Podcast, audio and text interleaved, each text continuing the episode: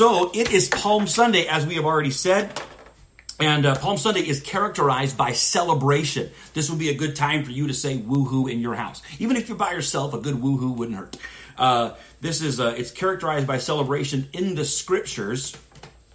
Uh, it's you, you, in, no matter what gospel you're reading, whatever gospel portion, uh, it's characterized by celebration, by people waving their branches and and uh, laying down their their garments on a road and on on on uh, on donkeys, and and they're shouting this central word, Hosanna. It's the word that we have included in our worship uh, presentation this morning. The song that Lori and I are playing as we were coming on. Uh, Hosanna. If I were in a room with people right now, I'd say everybody say Hosanna. So I, let me see if my kids will say Hosanna. I'll hear them in a delay in just a minute. Okay. Uh, but it, Hosanna comes from Psalm 118 and primarily verses 24 through 26. So the, the, the, the, the processional that we remember, that we see in our minds, Jesus coming in and the crowds there, they're actually quoting a scripture or they're referring to, it's a synecdoche, they're, re, they're, re, they're referring to a scriptural passage in Psalm 118, beginning verses 24 through 26. Here's what it here's here's that was that was quite the delay, kiddos. Uh, here's here's what they said. The, the the scripture is this: the Lord has done it this very day. Let us rejoice and be glad. Now, if that sounds familiar to some of you, that's actually what you have saying, some of you, your whole life. This is the day that the Lord has made. This is the day. This is, this is the day the Lord has made. I will rejoice and be glad in it. That is, you know, we should sing that today. Uh, that's a Hosanna song. That's a that's a Palm Sunday song. This is the day the Lord has made. I will rejoice in this day. Why? Why are we so glad? Because because then the next statement is, Lord, save us. Lord, grant us success. Blessed is he who comes in the name of the Lord. Blessed is the one who comes in the name of the Lord, meaning representing him and, and here to accomplish his purposes. We bless that one. And, and then it says, from the house of the Lord, we bless you, meaning here's the house of the Lord. We are shouting back. We are exclaiming back. We bless you in the name of the Lord. That's what the crowds were saying when they were saying Hosanna. They were literally saying, as Jesus is coming, the crowds are shouting, save now, bless now. You need to you need to get the idea that when you come into the the, the, the triumphal entrance of Christ, that the, the, the, that the whole valley there, as the as they are coming into Jerusalem, Jerusalem's up high, but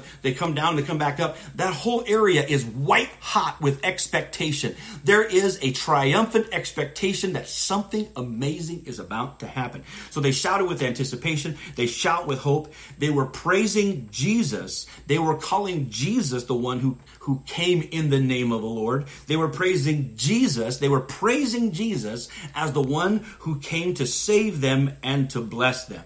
They shouted an ardent, praise filled hope for help.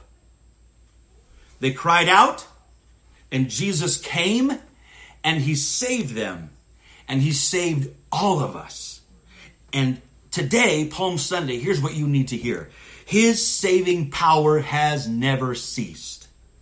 To everyone with a Hosanna, let me say this this morning Jesus saves.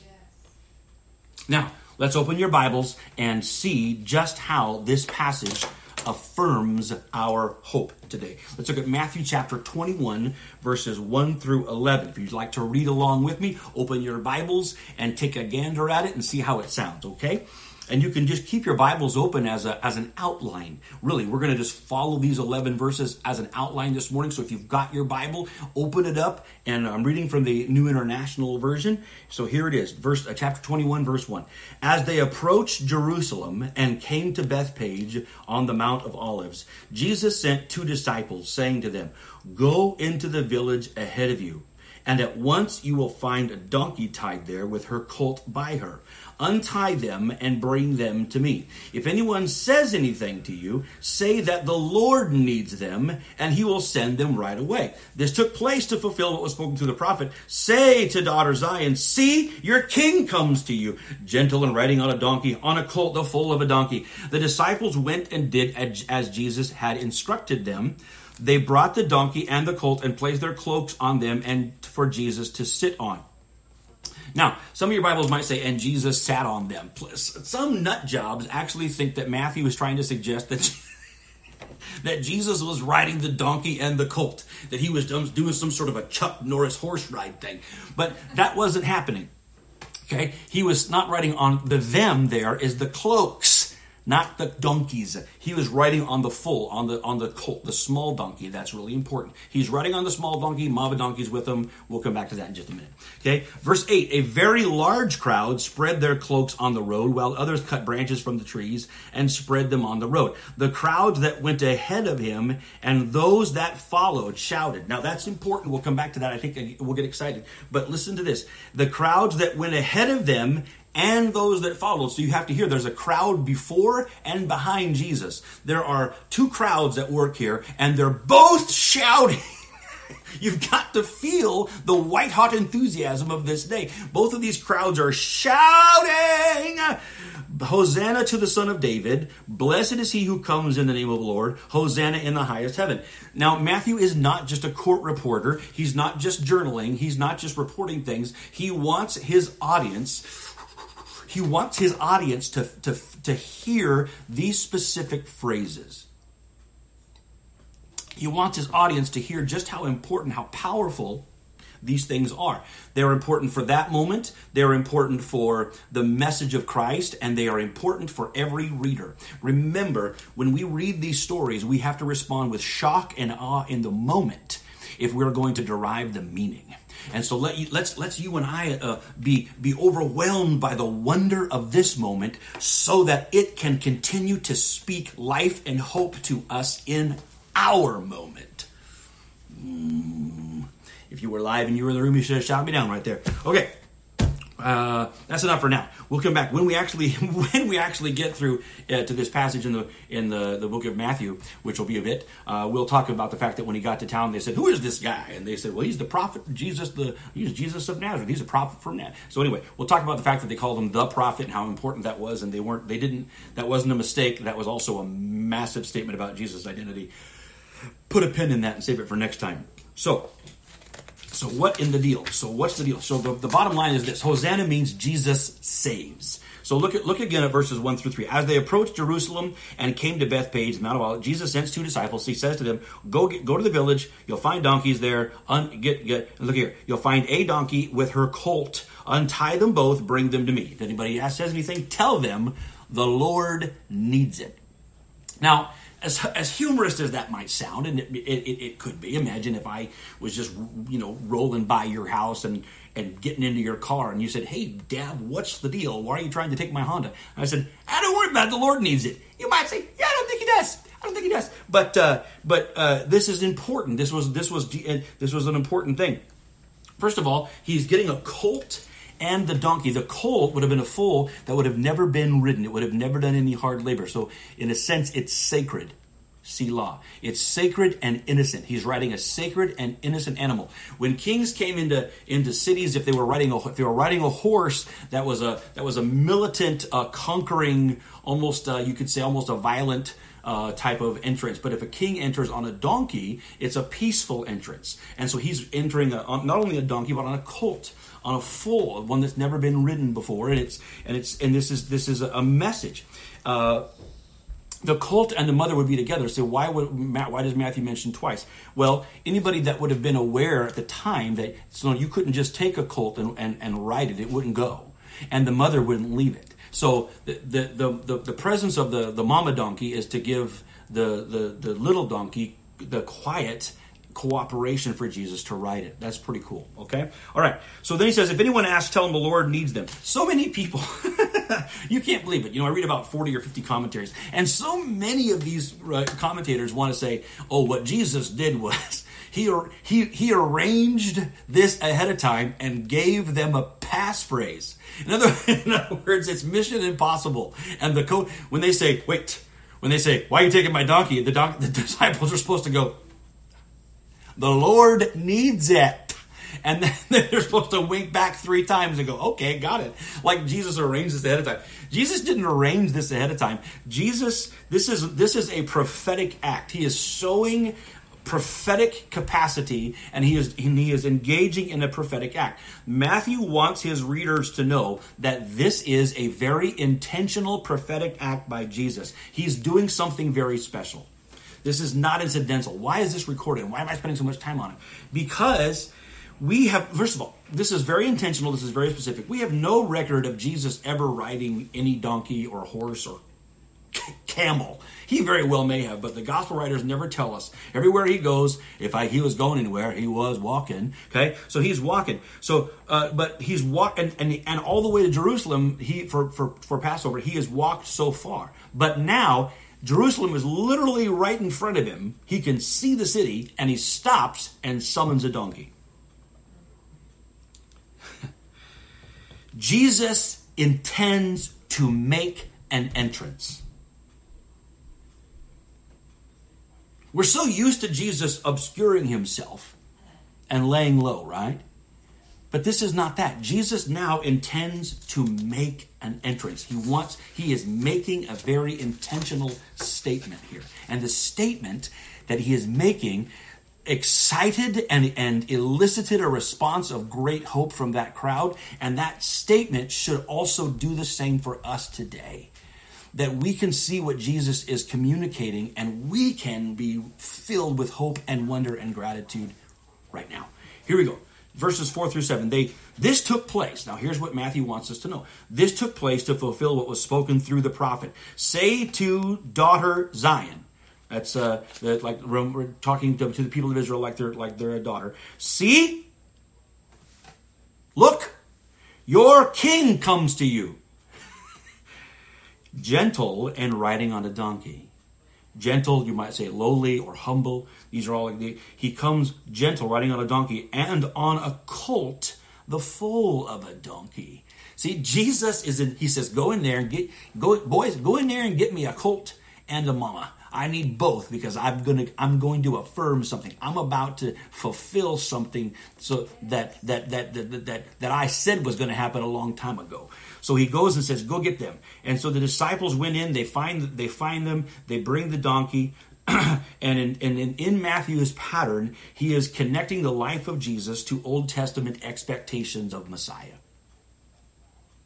Here, the passage in, in reference, although it, there's, it's also hinted in Isaiah 62, those same that same verbiage, but the the the so it's not just in one spot. It's actually also in Genesis, if you can believe it, Genesis 49, uh, when when Jacob is prophesying to his son Judah, he says that a ruler is going to come, and that ruler is going to have a donkey and a foal, a colt. Come on. In other words, what Jesus what Jesus is doing right now, people have been waiting a long time for him to do. Okay, so anyway, so now Zechariah says this, okay, but in Zechariah 9. So here's the here's what Matthew quotes. Let me read it to you in, in Zechariah 9. Rejoice greatly, daughter of Zion. Shout, daughter, daughter Jerusalem. See, your king comes to you, righteous and victorious, lowly, riding on a donkey, on a colt, a foal of a donkey. But this, remember, when when a passage of scripture is is quoted in brief, in in small, most often the intention is for the hearer and reader to recall the passage in, in whole. So what what is quoted in part refers to a greater whole. So what we want to do is say, ah, there's the portion. So if you and I are good good Jewish people, we're like, oh well, yes, he's quoting the prophet Zechariah. I remember that part. Yes, I do. And here's what we would hear. Here's what we would remember. And listen, contemporary audience, when Matthew says, "See, he's coming," here's what he wants you to hear about this king. Are you ready? Uh, verse 10 look at verse 10 of zechariah here's what this here's what this king is doing. You ready? I will take away the chariots from Ephraim, the war horses from Jerusalem. Uh, Ephraim and Manasseh were also uh, uh, uh nicknames of the northern and southern kingdoms uh, in, in, in, of uh, Judah, Israel and Judah. Okay, after the separation of the monarchy, so that's why you hear Ephraim. Okay, I will take away the chariots of Ephraim. I, and I will take away the war horses from Jerusalem, and the battle bow will be broken. What's he saying there? That the instruments of war will be removed. They will become not necessary anymore. Chariots, war horses, battle bow gone. Why? Because he says he will proclaim peace to the nations. His rule will extend from sea to sea and from the river to the ends of the earth He's talking about this king is coming who's bring, who's going to do away with, with violence, who's going to bring peace, and who's going to have uh, an unlimited span of rule. Somebody's coming. As for you, listen to this. As for you, because of the blood of my covenant with you, I will free your prisoners from the waterless pit. Return to your fortress. Listen to what he calls them. You prisoners of hope. What does it mean to be a prisoner of hope? That means to be shut in, locked into hope that you have wrapped yourself, you have locked yourself in hope. Regardless of the circumstances around you, regardless of the Rona, you have surrounded yourself with hope. You have locked yourself into hope and anticipation. And he's saying to those who have locked themselves up in hope, he said, Return to your fortress. Even now, I announce, I will restore twice as much to you. That is what this king, riding on a donkey, came to do to take away weapons, to proclaim peace, to have a rule that wouldn't end, that, and this, this would be rooted in a blood covenant. I hope you're shouting. Uh, he, he's coming to free people from a pit, he, to return them to a fortress, to a place of safety. And you who have locked yourselves up in hopeful expectation, now it's time, I announce, I will restore twice as much to you. It sounds like someone who is coming not only to save, but to bless. Not only to rescue, but to restore. Hosanna, save now, bless now. That's what he's doing. This is what Jesus came to do. This is what he did, and this is what he still does.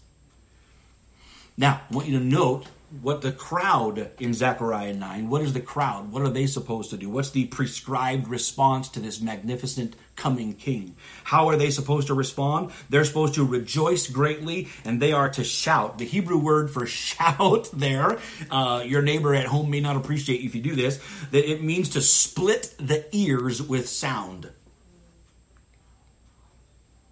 It means to make an exceedingly joyful noise. To, it means to sound an alarm, but not the kind of the alarm that says, watch out, but the kind of alarm that says, get ready. It's a battle cry alarm. They are to rejoice with a joyful sound in anticipation and this is exactly what the crowd does. Listen to how they respond, what they actually do when Jesus comes. Look at verses 8 through 9. A very large crowd spread their cloaks on the road while others cut branches. And then we keep reading. The, then verse 9, the crowds that went ahead of them and those that followed shouted, again, hear it again, Hosanna to the Son of David. Blessed is he who comes in the name of the Lord. Hosanna in the highest heaven. First, I want you to note the crowd. There's a difference between, if you look at verse uh, chapter 20 in your Bibles, in verse 29, uh, after Jesus uh, uh, after Jesus ministers there, he's on his way. Verse 29 As Jesus and his disciples were leaving Jericho, a large crowd followed him. And then he opens the eyes of two blind men. So on his way to Jerusalem, a large crowd is following him. But now in 21 8, it's called a very large crowd. Those are not accidental. Uh, no gospel writer just throws around words willy nilly. What we have is, is that as Jesus is coming out, of uh, oh my gosh it's so exciting. I can barely contain myself. Uh, as jesus is coming out of him out of there we see a, a, record of miracles. He's just opened the eyes of the blind and these blind people are now following. He did this publicly. This isn't a secret one. He opens the eyes of the blind and they follow him and people are enthusiastic that these guys are he's opening the eyes of the blind. There's messianic expectation also we know this. We don't i don't like to borrow too much from other gospel writers when we're in one but we also know from the book of john that this is just a few days ago he has just raised lazarus from the dead and people so and this was and when he raised lazarus from the dead he did so really close to jerusalem. So everybody heard about it. And and we actually hear in the book of john that as jesus is approaching on the triumphal entry there are crowds that are still stoked. They are having a three or four day hangover of enthusiasm because jesus rose raised somebody from the dead who'd been dead four days. And Jesus, all he did to do it was, he didn't say, eh, pokus. He didn't, he didn't do all the things. And he, the guy didn't come out like almost, you know, like, oh, he's, he's mostly dead. He came, he came, Jesus just, he said, roll the stone away. And then he said, Lazarus, get out here. And the, and Lazarus comes, bump, bump, bump, bump, hopping in his grave clothes. And the end time, and Bob's your uncle, Lazarus is all, all happy. All of this is happening. Blind eyes are opening. People are ecstatic. They are following him with enthusiasm. And then in Jerusalem, they hear that he's coming. And here's the deal it's Passover. Now, depending on, on your historian, they might say that, uh, that uh, Jerusalem was typically, might have been uh, about 50,000 people in just in the city limits there, in the, in the, in the, uh, in the walls. It could have been more than that. At this time in first century uh, Palestine, Jerusalem was a world class city. All those movies that you see where they, everybody looks like they live in the, like the Flintstones, that's not true. Jerusalem would have been a world class city at this time. It had a world class temple. It was big. It was beautiful. It was robust. It was it was very cosmopolitan. Okay, and uh, so that it could have been as little as fifty thousand people that were originally there. But here's the deal: when Passover, here's what I've I've read. Uh, conservatively, that it would have it would have it would have been 10 times that. At Passover, there would have been 500,000 people there. I've read one estimate based on the amount of lambs that were, that, that there were in a census that were recorded. I had, I heard one very, very good historian that said that Jerusalem in the immediate area could have had two and a half million people. So you've got this crowd coming this way with Jesus, white hot, watching incredible miracles. And then you have a crowd hearing about these miracles at Passover, anticipating something great. And there's a crowd that's going crazy. And these two crowds come together with Jesus riding on a colt. They're following Jesus. And, and Matthew says in verse 10, which we didn't read today, in Matthew says in verse 10, I think in your NIV it says, and the whole city was stirred. That's cute. Matthew uses a word to describe what was happening. He used there's two other times at least that we see that word in the New Testament. Matthew uses it again when he talks about the crucifixion of Christ, when he said that there was a great earthquake and the rocks split and the righteous came out of the graves. That's the word for stirred. And then we see it again in the apocalypse, in, in the book of Revelation, when it, when it talks about uh, massive earthquakes that cause the whole earth to shake. This is the language that Matthew's actually using. He is saying that there was such commotion, it was, it was like an earthquake of people gathered around Jesus. So we would we might say it was it was shaken, not stirred.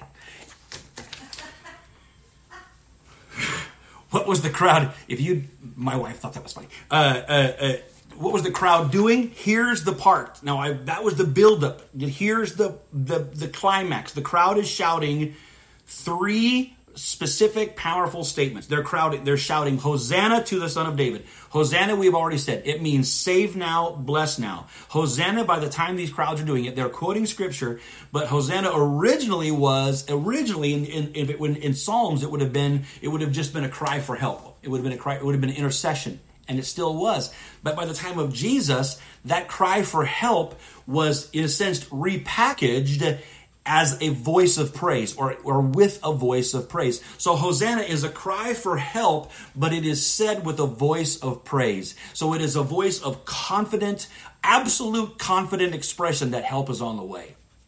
It is praise in absolute anticipation of victory. So they're saying, Lord, save us, Lord, bless us. And they're saying, Hosanna to the Son of David. They're talking to Jesus. Save now, bless now, Son of David. They're saying, You're the Messiah. They are praising Jesus as the Messiah. Then they say about him, Blessed is he who comes in the name of the Lord. This is further praise to Jesus. They are praising Jesus as the one who is coming in the very name of God to enact and to accomplish the purposes of God. And then they said again, Hosanna in the highest, meaning let the praise that is to Jesus, not only let it go all the way to the highest heavens, but let the heavens themselves be filled with praise because of Jesus. Palm Sunday is still praiseworthy.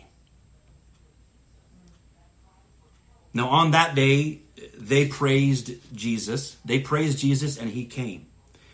And many people, I think far too many people, uh, teachers, Bible teachers, commentators, uh, historians, they almost get a kick out of dismissing the crowd, dismissing their their their their their enthusiasm that day, because technically that crowd probably had misplaced hopes technically. They hoped that Jesus would come and overthrow Rome. They were hoping for a reenactment of the Maccabean revolt. So historians say, well, that's not why Jesus came. These people are all wrong. So they dismiss, listen, they dismiss their praise. But what, what do we see in the text? Jesus did not dismiss their praise. Jesus incited it. He, uh, he could have come in. He could have he could have gone around. he could have gone around the back of, of, of the city and snuck in the back. But he said, you know what? We're almost there. You guys need to go get me a couple of donkeys because we've got to make an impression. We've got to make a statement. Everybody has to know what's about to happen here. He didn't dismiss their praise. He incited it. He welcomed it. And we know in other gospel passages that we aren't reading today because they're not they're not in Matthew that Jesus that when they when the when the Pharisees and others came out and said you've got to get these people to sh- quiet it down because why? First of all, they were offended, and secondly, they were terribly worried that Rome was going to come and take you know not put up with this nonsense. Jesus said it's hopeless. You can't quiet these down. If these were quiet, the very rocks themselves would crowd. And he didn't necessarily mean the little rocks on the ground. He meant the, the, the mountains surrounding Jerusalem that had that were witnesses of of, of, of, of, of, of generations of anticipation of Messiah. That they knew that the creation itself was aware of what he was doing. He said, "What is so important can't be silenced." So Jesus didn't dismiss their praise, he incited it. And on Palm Sunday today, Jesus certainly won't dismiss ours. Jesus will welcome our praise, and just like he responded to theirs, Jesus will respond to our praise today as well. Jesus will respond to your Hosanna.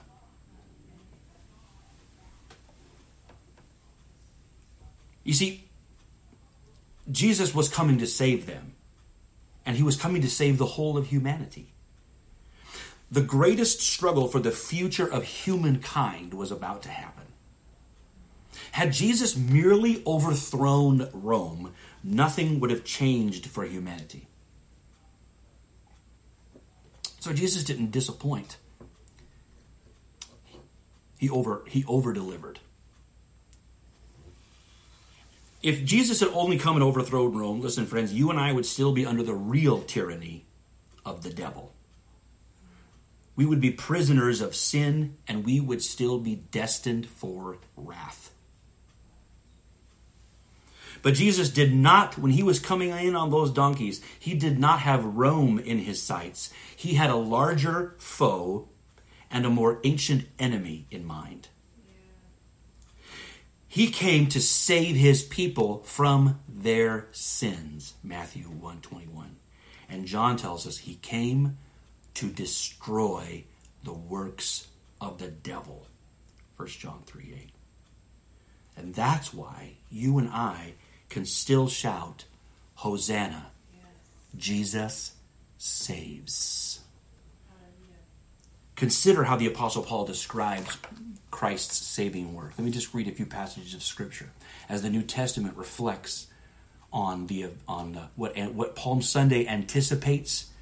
The Apostle Paul reflects upon as having already been done. Listen to this: For he has rescued us from the dominion of darkness and brought us into the kingdom of the Son he loves, in whom we have redemption, the forgiveness of sins Later in Colossians chapter 2, Paul says, When you were dead in your sins and in the uncircumcision of your flesh, God made you alive with Christ. He forgave all our sins, having canceled the charge of our legal indebtedness, which stood against us and condemned, condemned us. He has taken it away, nailing it to the cross, and, and, having disarmed the powers and authorities, he made a public spectacle of them, triumphing over them by the cross. He not only defeated the power of sin, he made he made a public spectacle of the spiritual forces aligned against you. He humiliated and emptied the devil of his power because of what he was about to do. See, no wonder why he said, Come on, let the praises rise. There's not a more appropriate time.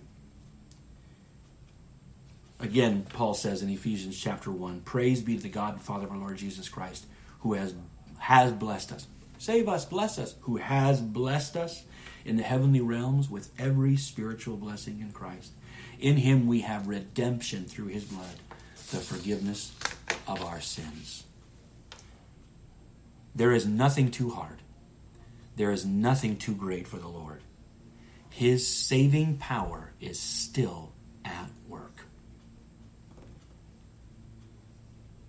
Paul says, What shall we say to these things? Romans chapter 8. What shall we say in response to this? If God is for us, who can be against us? He who did not spare his own son, but gave him up for us all, how will he not also, along with him, graciously give us all things? Who shall separate us from the love of Christ? Shall trouble or hardship or persecution or famine or corona or nakedness or danger or sword? No, in all these things, not whether it's virus or economy or challenges, in all these things, we are more than conquerors through him who loved us. For I am convinced that neither death, nor life, nor angels, nor demons, nor the present, nor the future, nor any powers, nor any height, nor any depth, nor anything else in all creation will be able to separate us from the love of God that is in Christ Jesus our Lord. He has triumphed overwhelmingly. Hosanna, Jesus saves. Listen, friends, I'm going to ask my wife to come and join us now as we get our communion ready. For everyone who is a candidate for his saving power today, for everyone who is a candidate for his blessing, to everyone with a Hosanna, Jesus saves. As we share in communion this morning, I want you to lift up your cry for help with a voice of praise because Jesus saves. Hosanna in the highest. Yes. Ooh, man. So getting your communion emblems ready, everybody, and maybe you're not quite ready. Maybe you joined us late and you think, "Oh no, I'm not ready." It doesn't matter. Anything that you can do with faith today can become a spiritual symbol of uh, of the body and blood of the Lord Jesus. Honestly, don't worry. Think, well, all I have is a Ritz cracker and a cup of water. It's not, there's nothing magic. This is a faith. Let the Holy Spirit come and make the victorious sacrifice of Christ real and powerful in our lives.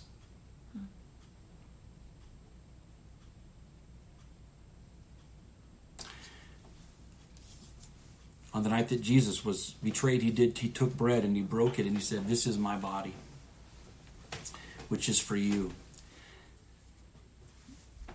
Today, Lord, we recognize that you came as a conquering king, but you came in peace to destroy the weapons of war. You came for those of us who are prisoners of hope mm, in order to save and restore. Mm-hmm. That your body was broken for our wholeness and our restoration. Mm-hmm. Thank you, Father. Thank you, Father. I love that I love that that we are locked in hope, that we are mm. prisoners of hope. Lord, we just thank you for everything that it means for us what you did, Father, for full healing of of physical healing. In fact, today, right now, yeah. if you have a, a, physical healing that you need in your body, mm-hmm. I just encourage you to lay your hand on whatever that part might be. And if you're if you're with your family, have your family members lay their hands on on on that part of your body that needs healing. I believe mm-hmm. this morning that headaches are being healed, yeah. that digestion and stomach issues are healed, and and chronic neck pain mm-hmm. is being healed right now. We thank you, Father. Yeah, for pains that have settled into joints, mm-hmm. you can't seem to shake. For uh, for bodies that have picked up uh, and carried anxiety because of this season, mm-hmm. and uh, your body's starting to act out, which it does. We just mm-hmm. pray now for peace, peace in your bodies yes. migraines and, and, and, and stuff. And people that are struggling, literally, in Jesus' name, people that are struggling with flu like symptoms That's and you're right. afraid of what it might be, don't be afraid. We pray for you now in the name of Jesus. And we say, Hosanna, may the Lord save you and bless you right now. Yes. Right now. Yes. Bring healing, Lord, and peace. Hallelujah. Let's take that together. Mm-hmm. Mm. Thank you, Father.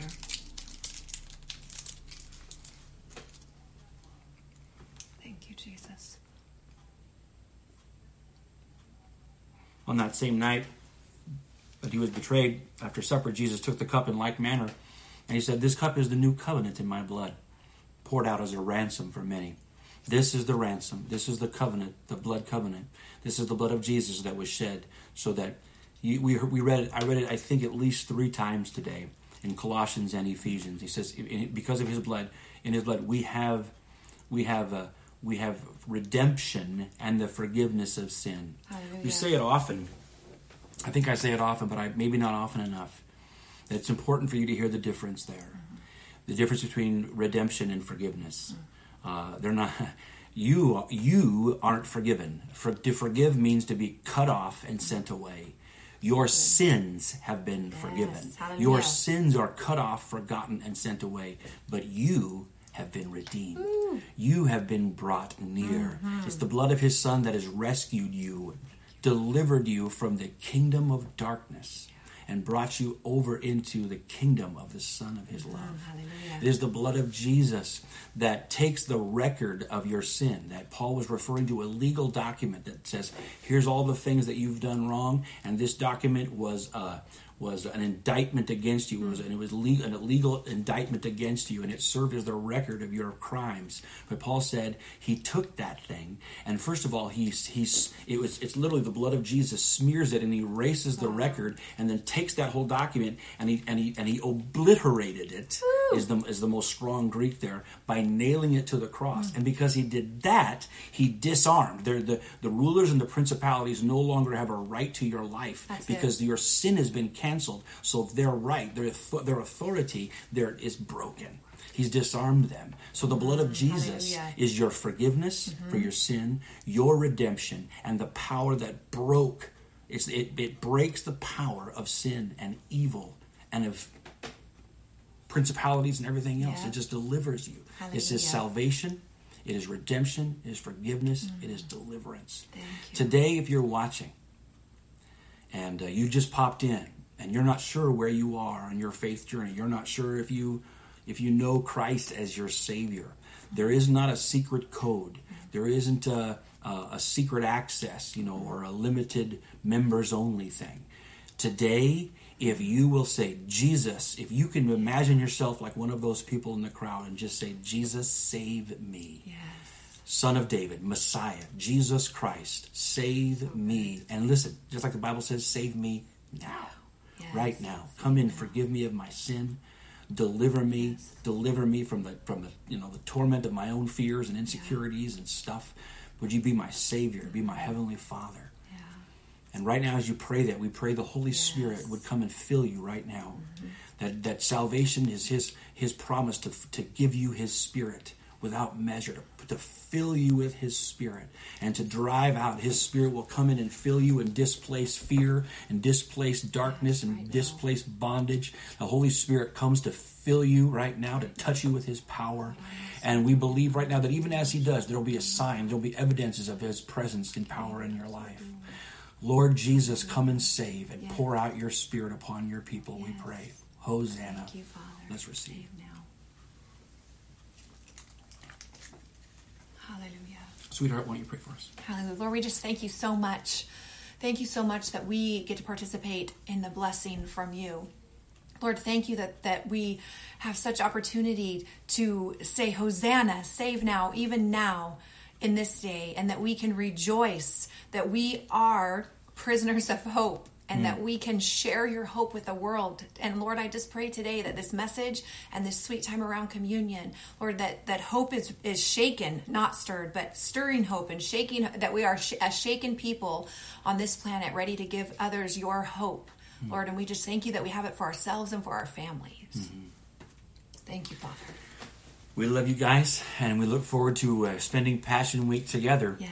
Uh, today, have a great Palm Sunday. Do something fun. Shout a little bit louder. Do something a little bit more silly.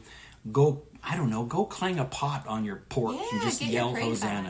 on. All right? We love you guys. We Yeah. bless you in Jesus' name. We're going to sign off. Bye.